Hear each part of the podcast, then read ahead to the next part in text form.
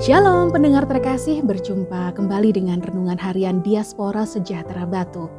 Renungan kali ini berjudul Kita adalah Anak Allah.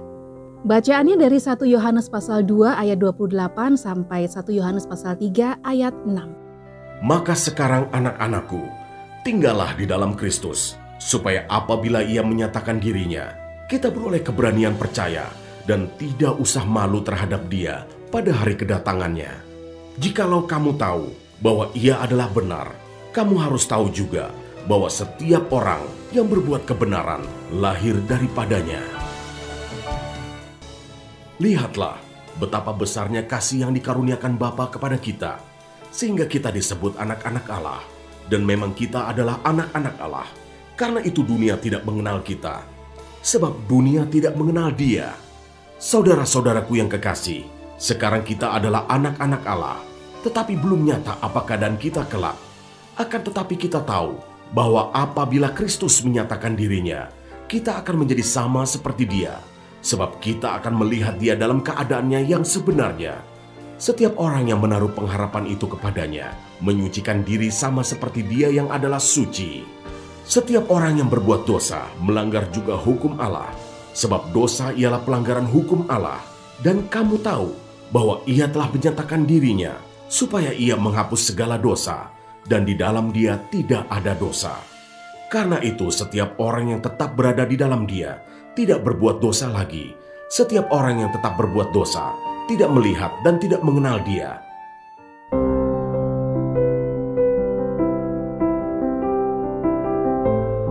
Lihatlah betapa besarnya kasih yang dikaruniakan Bapa kepada kita sehingga kita disebut anak-anak Allah dan memang kita adalah anak-anak Allah. Karena itu dunia tidak mengenal kita sebab dunia tidak mengenal dia.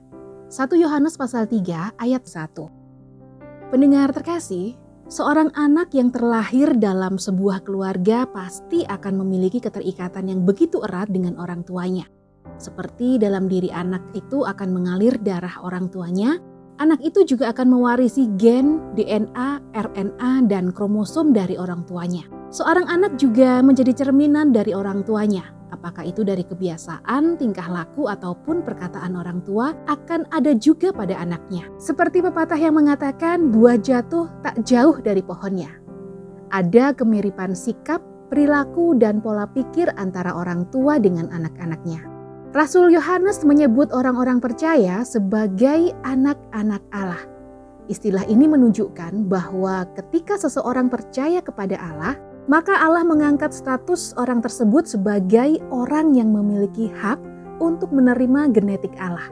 Maksud dari genetik ini adalah pribadi yang Allah miliki. Namun sifat-sifat Allah banyak yang bertentangan dengan sifat manusia yang penuh dengan dosa. Dan sebagai anak Allah, kita wajib menunjukkan pribadi Allah kepada dunia sehingga dunia mengenal Allah melalui kita yang adalah anak-anaknya. Karena mewujudkan sifat-sifat Allah bukan hal yang mudah dan mustahil dilakukan oleh manusia itu sendiri, maka Allah menolongnya dengan memberikan firman yang tertulis atau Alkitab sebagai panduan dan landasan hidup bagi orang percaya dan rohnya yang kudus untuk menuntun, mengajar kita sampai kita memiliki pribadi Allah dalam hidup sehari-hari.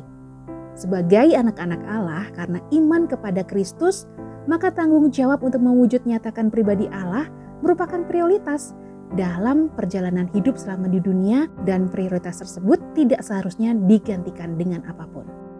Pendengar terkasih, hal ini sangat penting karena kehidupan anak-anak Allah menjadi cerminan kepribadian Allah di tengah dunia yang jahat.